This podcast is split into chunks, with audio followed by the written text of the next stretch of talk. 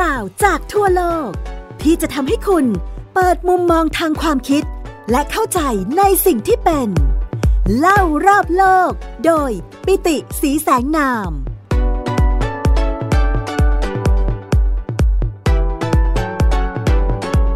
สวัสดีครับ คุณผู้ฟังที่รักทุกท่านกลับมาพบกับผมปิติสีแสงนามและ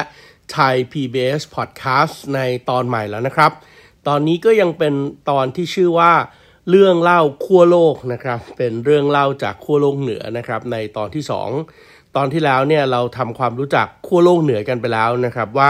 ขั้วโลกเหนือเนี่ยไม่ใช่ทวีป แต่ว่าขั้วโลกเหนือเนี่ยเป็นก้อนน้ำแข็งขนาดยักษ์นะครับ ที่มีขนาดใหญ่ราวๆกับประเทศไทย 23 ประเทศไปเรียงกันอยู่นะครับ แล้วก็ตั้งอยู่บนเส้นละติจูดที่สูงเกินกว่า 66 องศาเหนือนะครับ เหนือเส้นศูนย์สูตร ล้อมรอบด้วยรัฐ 8 รัฐนะครับ นั่นก็คือรัสเซีย แคนาดา สหรัฐอเมริกา สวีเดน นอร์เวย์ฟินแลนด์ แล้วก็เดนมาร์กโดยทั้ง 8 ประเทศเนี่ยก็มีการสร้างความร่วมมือขึ้นมานะครับเพื่อดูแลกิจการขั้วโลกเหนือ เรียกว่า Arctic Council นะครับซึ่ง Arctic Council เองเนี่ยต่อมาก็ได้พัฒนานะครับจากสภาให้กลายเป็นองค์การระหว่างประเทศนะครับโดยมีการลงนามในสิ่งที่เรียกว่า Ottawa Declaration ในปี 1996 นะครับ โดยหน้าที่หลักๆของ Arctic Council เนี่ยก็คือการ 1. ดูแลคุ้มครองสิทธิของกลุ่มชาติพันธุ์นะครับ เพราะว่ายังมีกลุ่มชาติพันธุ์จำนวนมากนะครับที่อาศัยอยู่ตรงนั้นนะครับจำนวนมากในที่นี้นี่ไม่ได้พูดถึงจำนวนคนนะครับ แต่ว่าพูดถึงจำนวนของชาติพันธุ์ที่แตกต่างออกเป็นกลุ่มเผ่าๆต่าง เพราะว่าอย่างที่บอกว่าดินแดนขั้วโลกเหนือเนี่ยมันเป็นดินแดนที่ห่างไกลมากนะครับ เพราะฉะนั้นแต่ละเผ่าของแต่ละชาติพันธุ์เนี่ยเขาก็อยู่กันห่างไกลนะครับ มีวัฒนธรรม มีระบบสังคมของตัวเองนะครับ ประเด็นที่ 2 คือการสำรวจและความร่วมมือด้านวิทยาศาสตร์นะครับ เพราะว่าสภาวะแวดล้อมข้างบนนั้นบนขั้วโลกเหนือเนี่ยมันมีการเปลี่ยนแปลงตลอดเวลานะครับ แล้วก็ มีการค้นพบทางวิทยาศาสตร์ใหม่ๆ อยู่ตลอดเวลา แล้วก็เนื่องจากเป็นพื้นที่ที่ห่างไกลนะครับจากทุกสิ่งทุกอย่างนะครับ ดังนั้นการทดลองวิทยาศาสตร์หลาย ๆ อย่างที่ต้องการความเสถียรต้องการความนิ่ง ต้องการพื้นที่ที่ควบคุมสิ่งแวดล้อมไม่ให้มีสิ่งใดเข้าไปรบกวนเนี่ยความร่วมมือทางด้านวิทยาศาสตร์ข้างบนนั้นเนี่ยนะครับก็จะสามารถที่จะทำห้องแลบที่ปราศจากสิ่งรบกวนได้ แล้วก็แน่นอนเรื่องที่สำคัญที่สุดนะครับก็คือความร่วมมือด้านสิ่งแวดล้อม แล้วก็การอนุรักษ์ความหลากหลายทางชีวภาพ แต่ว่าแน่นอนนะครับความร่วมมือเหล่านี้เองเนี่ยก็มีปัญหาเยอะนะครับเพราะอย่างที่บอกว่าดินแดนขั้วโลกเหนือเนี่ยมันอยู่ห่างไกลนะครับแล้วก็เนื่องจากมันเป็นมวลน้ำแข็งขนาดใหญ่ที่ตั้งอยู่ในพื้นที่ที่ให้คำจำกัดความโดย อนุสัญญาสหประชาชาติว่าด้วยกฎหมายทะเลปีคริสต์ศักราช 1982 ว่ามันเป็นพื้นที่ไฮซีหรือว่าทะเลหลวง เป็นเขตอาณาบริเวณ หรือว่า the area นะครับนั่นหมายความว่าไอ้มวลน้ำแข็งที่ประกอบกันขึ้นมาเป็นขั้วโลกเหนือเหล่านี้เนี่ยไม่ได้มีรัฐใดรัฐหนึ่งเป็นเจ้าของนะครับแล้วก็โดยทางหลักการทางทฤษฎีแล้วเนี่ยถือว่าเป็นมรดกร่วมกันของมนุษยชาติ หรือที่ภาษาอังกฤษใช้คำว่า common heritage of mankind นะครับ แต่ปัญหาตอนนี้ที่พบก็คือมวลน้ำแข็งขั้วโลกเหนือเนี่ยมันมีขนาดเล็กลงเรื่อยๆ ทุกๆ วันเนื่องจากวิกฤตการณ์การเปลี่ยนแปลงสภาวะภูมิอากาศ หรือว่า climate change crisis นะครับสมรภูมิแห่งนี้นะครับสมรภูมิความขัดแย้งที่เริ่มต้นแนวคิดดึงเอา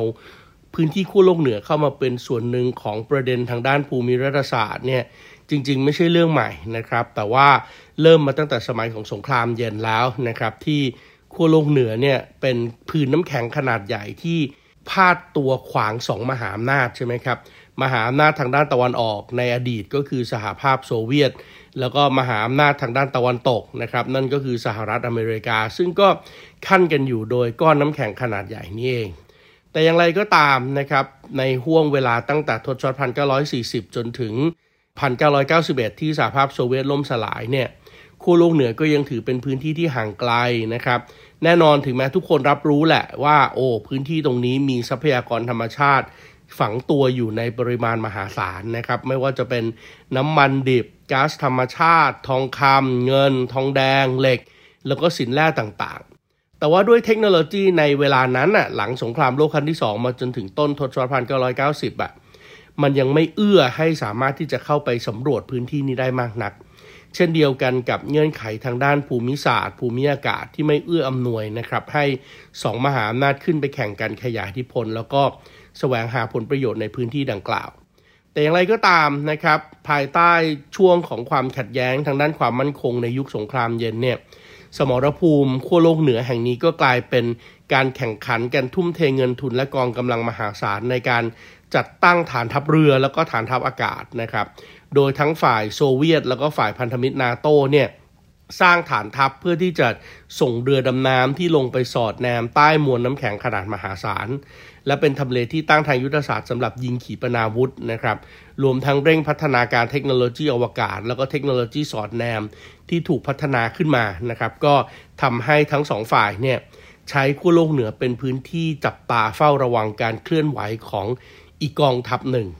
เราจะเห็นนะครับว่าณปัจจุบันนี้เนี่ยเทคโนโลยีการสร้างฐานทัพเนี่ยมันไม่ได้สร้างกันแต่เฉพาะในชายฝั่งเท่านั้นแล้วนะครับ แต่ว่าฐานทัพที่ลอยลำอยู่กลางทะเลเลยนะครับในรูปแบบของเหมือนกับเรือบรรทุกเครื่องบินน่ะแต่ว่าไม่ใช่เรือบรรทุกเครื่องบิน แต่เป็นฐานทัพลอยน้ำขนาดใหญ่เนี่ยมันเกิดขึ้นแล้วนะครับ หรือแม้แต่ฐานทัพเรือดำน้ำที่อยู่ใต้ทะเลลึกนะครับ แล้วก็ เป็นฐานทัพลอยอยู่ใต้ทะเลลึกเลย โดยที่ไม่จำเป็นต้องโผล่ขึ้นมาเนี่ยมันก็เกิดขึ้นแล้วด้วยเช่นเดียวกันนะครับ จากหนังวิทยาศาสตร์ต่างๆ ก็นำมาสู่ความเป็นจริง แต่อย่างไรก็ตามนะครับ การแข่งขันนี้มันรุนแรงมากยิ่งขึ้นเมื่อโซเวียตล่มสลายไป 1991 นะครับ แต่ว่ากว่าที่รัสเซียจะกลับขึ้นมาเป็นเศรษฐกิจที่ ขนาดใหญ่ได้อีกครั้งหนึ่งเนี่ยก็ใช้เวลายาวนานนะครับ เพื่อที่จะแก้ปัญหาวิกฤตเศรษฐกิจภายในนะครับ รัสเซียใช้เวลาประมาณ 10-12 ปีเพราะฉะนั้นเมื่อเข้าสู่ทศวรรษ 2000 นะครับ โดยเฉพาะครึ่งหลังของทศวรรษ 2000 รัสเซียก็กลับมาทยานขึ้นมาเป็นมหาอำนาจได้อีกครั้งหนึ่ง แล้วก็เริ่มมองเห็นโอกาสในการเข้าถึงพื้นที่แผ่นน้ำแข็งแห่งนี้นะครับ เพื่อเพื่ออะไร เที่ยวนี้ไม่ได้เป็นการช่วงชิงความได้เปรียบในเรื่องของการทหารอีกต่อไป แต่ว่าเป็นการเข้ามาเพื่อช่วงชิงความได้เปรียบในเรื่องของเส้นทางคมนาคมโลจิสติกครับ ดังนั้นในปี 2007 นะครับ หลังจากที่รัสเซียฟื้นตัวขึ้นมาจากทศวรรษที่สาบสูญตลอด 1990 นะครับ ภายหลังการล่มสลายของสหภาพโซเวียต รัสเซียที่อยู่ภายใต้การปกครองของวลาดิมีร์ปูติน ก็เริ่มสร้างแสนยานุภาพในพื้นที่ขั้วโลกเหนืออีกครั้งหนึ่ง โดยประกาศอ้างสิทธิ์นะครับในเขตเชื่อมต่อกับไหลทวีปของรัสเซียในบริเวณทะเลอาร์กติก สิ่งที่รัสเซียเริ่มทำในปี 2007 ก็คือ เริ่มเดินหน้ารังวัดสำรวจแผนที่ขั้วโลกเหนือครับ โดยมีวัตถุประสงค์เพื่อที่จะพัฒนาเส้นทางคมนาคมขนส่ง สินค้าทางฝั่งตะวันออกของขั้วโลกเหนือ เวลาเราพูดถึงฝั่งตะวันตกหรือฝั่งตะวันออกของขั้วโลกเหนือเนี่ยให้ลองนึกภาพนะครับว่าถ้าเราเป็นยักษ์สักตนหนึ่งที่มีขนาดใหญ่กว่าโลก แล้วเรามองลงมาที่โลกจากด้านบนแบบ bird eye view เนี่ยนะครับ แล้วเราเอาก้อนน้ำแข็งขั้วโลกเนี่ยนะครับที่เป็นขั้วโลกเหนือเนี่ยเป็นจุดศูนย์กลาง ก้อนน้ำแข็งก้อนนี้ก็คือตรงกลางของหน้าปัดนาฬิกา มองไปที่เลข 12 เลข 12 หรือว่าทางตอนเหนือเนี่ยที่ที่เราจะเห็นก็คือเราจะเห็น阿拉斯กา阿拉斯กาของอเมริกาอยู่ตรงเลข 12 นะครับ พอถึงเลข 1 นาฬิกาเนี่ยก็จะเป็นรัสเซียละนะครับเพราะฉะนั้นทางขวามือของแผนที่ขั้วโลกเหนือเนี่ยจะเป็นฝั่งตะวันออกทั้งหมด แล้วก็เป็นรัสเซียชายฝั่งรัสเซียยาวที่สุดเลยนะครับ24,000 กว่าตารางกิโลเมตรนะครับลงมาถึงทางตอนใต้ พอตอนใต้ที่ตำแหน่ง 6 นาฬิกาเนี่ยเราก็จะเจอกับสแกนดิเนเวียนะครับก็คือสวีเดนนะครับแล้วก็นอร์เวย์แล้วก็หลังจากนั้นนะครับก็จะเป็นมหาสมุทรแอตแลนติกนะครับอยู่ที่ประมาณเลข 7 นาฬิกา พอถึงเลข 8 นาฬิกาก็จะเป็นกรีนแลนด์แล้วก็พอมาถึงเลขสัก 9 นาฬิกานะครับไปจนถึง 12 นาฬิกาเนี่ยก็จะเป็นแคนาดา เพราะฉะนั้นฝั่งทางด้านนี้นะครับตั้งแต่กรีนแลนด์แคนาดากลับมาจนถึงอเมริกาที่阿拉斯กาอีกครั้งหนึ่งเนี่ยเขาจะเรียกว่าฝั่งตะวันตก เพราะฉะนั้นเราก็จะเห็นแล้วแหละว่า แผนที่ของทางด้านตะวันออกนะครับก็มีแนวโน้มนะครับว่ารัสเซียเนี่ยตั้งแต่ปี 2007 จะเริ่มต้นพัฒนาเส้นทางคมนาคมขนส่ง ทางฝั่งตะวันออกของขั้วโลกเหนือ โดยรัสเซียเรียกเส้นทางการค้านี้ว่า the Northern Sea Route นะครับ ซึ่ง the Northern Sea Route เนี่ยก็จะเชื่อมมหาสมุทรแปซิฟิกทางด้าน 12 นาฬิกานะครับ ตามทิศหน้าปัดเข็มนาฬิกา หรือว่าทางทิศเหนือนะครับ ถ้าเกิดว่าเราเอาขั้วโลกเหนือเป็นจุดศูนย์กลางนะครับ ทางด้านมหาสมุทรแปซิฟิกผ่านช่องแคบแบริง ช่องแคบแบริ่งนี่ก็เป็นช่องแคบที่มีความน่าสนใจมากนะครับ เพราะว่าช่องแคบแบริ่งเนี่ยมีความกว้างเพียงแค่ 3.8 กิโลเมตรนะครับแล้ว 3.8 กิโลเมตรเนี่ยคั่นระหว่างอะไร คั่นระหว่างเกาะบิ๊กไดโอมีดเกาะบิ๊กไดโอมีดเนี่ยเป็นเกาะห่างไกลนะครับของภูมิภาคไซบีเรียตะวันออกไกลของรัสเซีย กับเกาะลิตเทิลไดโอมีดซึ่งเกาะลิตเทิลไดโอมีดเนี่ยเป็นเกาะที่เป็นดินแดนของ阿拉斯กาที่สหรัฐอเมริกาเป็นเจ้าของ เพราะนั้น Big d i o m e d กับ Little d i o m e d เนี่ยห่างกันแค่ 3.8 กิโลเมตร แต่เวลาของสองเกาะนนี้นะครับอยู่กันคนละไทม์โซนเลยนะครับ เพราะฉะนั้นถ้าด้านหนึ่งเป็นเวลา阿拉斯กาอีกด้านหนึ่งเป็นเวลาเดียวกันกับเวลาของญี่ปุ่นนะครับ เพราะฉะนั้นพื้นที่ตรงนี้เนี่ยจะมีระยะเวลาห่างกันเกือบเกือบ 24 ชั่วโมงนะครับท่านั้นที่เป็นเกาะที่อยู่ห่างกันแค่ 3.8 กิโลเมตรเท่านั้นเอง โดยเส้นทางการขนส่ง Northern Sea Route เนี่ยนะครับเป็นเส้นทางการเดินเรือที่ลัดเลาะไปตามชายฝั่งของรัสเซียนะครับจากแปซิฟิกผ่านช่องแคบเบริงนะครับแล้วก็ผ่านขั้วโลกเหนือนะครับมาทางด้านตะวันออกไปเรื่อยๆ ตัดลงสู่ภูมิภาคสแกนดิเนเวียและยุโรปทางฝั่งมหาสมุทรแอตแลนติกนะครับซึ่งก็คือถ้าเอานาฬิกาไปวางอยู่ตรงขั้วโลกนะครับและให้ขั้วโลกเหนือเป็นตรงกลางของหน้าปัดนาฬิกา วิ่งจากเลข 12 นะครับ ทางแปซิฟิกขึ้นมาจากเมืองท่าสำคัญสำคัญไม่ว่าจะเป็นโอซาก้าโกเบของญี่ปุ่นนะครับเซี่ยงไฮ้ของจีนนะครับ หรือวลาดิวอสต็อกของรัสเซียเองนะครับ ผ่านช่องแคบแบริงขึ้นมาจากเลข 12 ก็ลัดเลาะตามชายฝั่งรัสเซียเลข 1 เลข 2 เลข 3 เลข 4 เลข 5 ไปเรื่อยๆ จนถึงเลข 6 พอถึงเลข6เนี่ยก็สามารถที่จะตัดลงสู่มหาสมุทรแอตแลนติกได้แล้วนะครับ นั่นก็คือสแกนดิเนเวีย ผ่านทางเมืองสำคัญสำคัญ เช่น เมืองท่าของนอร์เวย์เมืองท่าของสวีเดนนะครับแล้วก็เข้าสู่ทะเลเหนือ แล้วก็เข้าสู่พื้นที่ที่เป็นเมืองท่าหลักของยุโรปได้ไม่ยาก นั่นก็คือเมืองท่ารอตเทอร์ดัมของประเทศเนเธอร์แลนด์ระยะทางผ่านขั้วโลกเหนือโดยใช้เส้นทางนี้เนี่ย มีระยะทาง 4,740 ไมล์ทะเลนะครับ หรือว่าถ้าคิดเป็นหน่วยที่เราคุ้นชินมากกว่าก็คือประมาณ 8,780 กิโลเมตร ซึ่งถือว่าใกล้มากนะครับ ถ้าเทียบกันกับการเดินเรือจากญี่ปุ่น แล้วต้องลงมาผ่านคาบสมุทรเกาหลี ช่องแคบไต้หวัน ทะเลจีนใต้ ช่องแคบมาลากา อ่าวเบงกอลนะครับ แล้วก็เข้าไปที่คลองสุเอชนะครับ ทะเลแดงคลองสุเอซเมดิเตอร์เรเนียน จากเมดิเตอร์เรเนียน ลัดเลาะออกมาช่องแคบยิบรอลตาร์อ้อมเกาะอังกฤษ แล้วกลับขึ้นไปถึงรอตเทอร์ดัมใหม่ เพราะฉะนั้นเส้นทางนี้ก็เริ่มมีคนสนใจมากยิ่งขึ้น โดยในช่วงเวลาแรกที่เริ่มเปิดเส้นทางนี้นะครับการเดินเรือจะทำได้เฉพาะในฤดูร้อนเท่านั้นเอง ซึ่งฤดูร้อนของขั้วโลกเหนือเนี่ยก็เป็นระยะเวลาช่วงสั้นๆนะครับประมาณ 2-4 เดือน และในการเดินเรือเนี่ยต้องมีเรือตัดน้ำแข็งนะครับหรือว่า Ice Breaker Ship ทำหน้าที่นำร่องครับวิ่งไปก่อนนะครับล่องไปก่อนเพื่อที่จะเปิดเส้นทาง โดยพบว่ากว่าจะสำรวจเส้นทาง กว่าจะเริ่มต้นสร้างเส้นทาง กว่าจะมีความพร้อมในเรื่องของ ice breaking ship หรือว่าเรือตัดน้ำแข็งเนี่ยก็เข้าสู่ปี 2016 แล้วครับ พอถึงปีเส้น 2016 เนี่ยเส้นทางดังกล่าวมีเรือขนส่งผ่านจำนวน 297 ลำ ถือว่าเป็นการเริ่มต้นเส้นทางการค้าสายใหม่นะครับที่เป็นสายขั้วโลก ณกำลังฟัง เล่ารอบโลก โดย ปิติสีแสงนาม ทางไทย PBS Podcast คำถามสำคัญของเส้นทางการค้านี้ก็คือ ต้นทุนการเปิดเส้นทางการค้าใหม่เนี่ยมันคุ้มหรือไม่นะครับคำตอบก็แน่นอนอยู่ที่การประหยัดเวลาของระยะเวลาในการเดินเรือ การประหยัดพลังงานนะครับ แล้วก็การลดความเสี่ยงจากภัยธรรมชาติ โดยพบว่านะครับเส้นทาง Northern Sea Route เนี่ยเป็นเส้นทางที่ประหยัดระยะทางในการเดินเรือจากเอเชียตะวันออก สู่กลุ่มประเทศสแกนดิเนเวียได้ ในระยะเวลาที่ลดลงไปเกือบครึ่งหนึ่งของเส้นทางเดิม โดยถ้าเกิดว่ามีการวัดระยะทางจากท่าเรือหลักของจีน ที่เรียกว่าท่าเรือเทียนจินนะครับท่าเรือเทียนจินเองเนี่ยก็อยู่ใกล้ๆกับมหานครปักกิ่งนะครับเป็นท่าเรือที่ตั้งอยู่บริเวณปากแม่น้ำหวงโห เทนจิน ปักกิ่ง ก็เชื่อมกันนะครับ โดยรถไฟความเร็วสูงนะครับ แล้วก็มีการพยายามที่จะพัฒนาพื้นที่ตรงนี้นะครับ ให้กลายเป็นพื้นที่เปิดเศรษฐกิจขนาดใหม่ที่เรียกว่าจิงจินจี้นะครับจิงจินจี้ก็จะเป็นพื้นที่ขนาดใหญ่นะครับ รอบๆปักกิ่งนะครับ ก็คือเป่ยจิง เทียนจินนะครับ แล้วก็จี้นี่ก็คือพื้นที่ที่เราบอกเนี่ยนะครับจิงจินจี้ ถ้าวัดจากเทียนจินไปรอตเทอร์ดัมนะครับซึ่งก็เป็นท่าเรือหลักของยุโรปที่อยู่ในประเทศเนเธอร์แลนด์นะครับเส้นทางปกติต้องไปทางไหนบ้าง แน่นอนจากเทียนจินก็ต้องลงผ่านทะเลจีนตะวันออก ผ่านทะเลจีนใต้ ผ่านช่องแคบมะละกา ผ่านอ่าวเบงกอลมาจนถึงจุดใต้สุดของอินเดีย เข้าทะเลอาหรับ จากทะเลอาหรับ เข้าทะเลแดง จากทะเลแดงเข้าคลองสุเอซจากคลองสุเอซเข้าทะเลเมดิเตอร์เรเนียน จากทะเลเมดิเตอร์เรเนียน ผ่านช่องแคบยิบรอลตาร์จากช่องแคบยิบรอลตาร์เข้ามหาสมุทรแอตแลนติก จากมหาสมุทรแอตแลนติกเข้าช่องแคบอังกฤษ จากช่องแคบอังกฤษถึงจะไปถึงรอตเทอร์ดัมโดยระยะทางแบบปกติที่ใช้เดินทางกันอยู่เนี่ยใช้ระยะทาง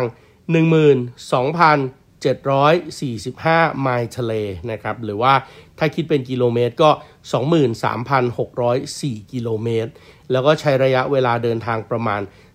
35 ถึง 40 วัน แต่ถ้าเกิดว่าเดินทางจากตระหนเดียวกันนะครับก็คือเทียนจินนะครับแต่ว่าขึ้นผ่านช่องแคบแบริ่งเลาะตาม Northern Sea Route นะครับฝั่งตะวันออกของขั้วโลกเหนือ แล้วก็ลงมาทางสแกนดิเนเวียนะครับแล้วก็เข้ามาที่รอตเทอร์ดัมเลย ระยะทางจะลดลงจาก 12,745 ไมล์ทะเล เหลือเพียง 5,770 ไมล์ทะเล หรือลดลงจาก 23,604 กิโลเมตร เหลือเพียง 1,686 กิโลเมตรเท่านั้น ซึ่งนั่นหมายถึงการประหยัดระยะเวลาครับ โดยจะทำให้ระยะเวลาในการขนส่งจาก 35ถึง40 วัน ลดลงเหลือเพียง 18ถึง22 วันเท่านั้น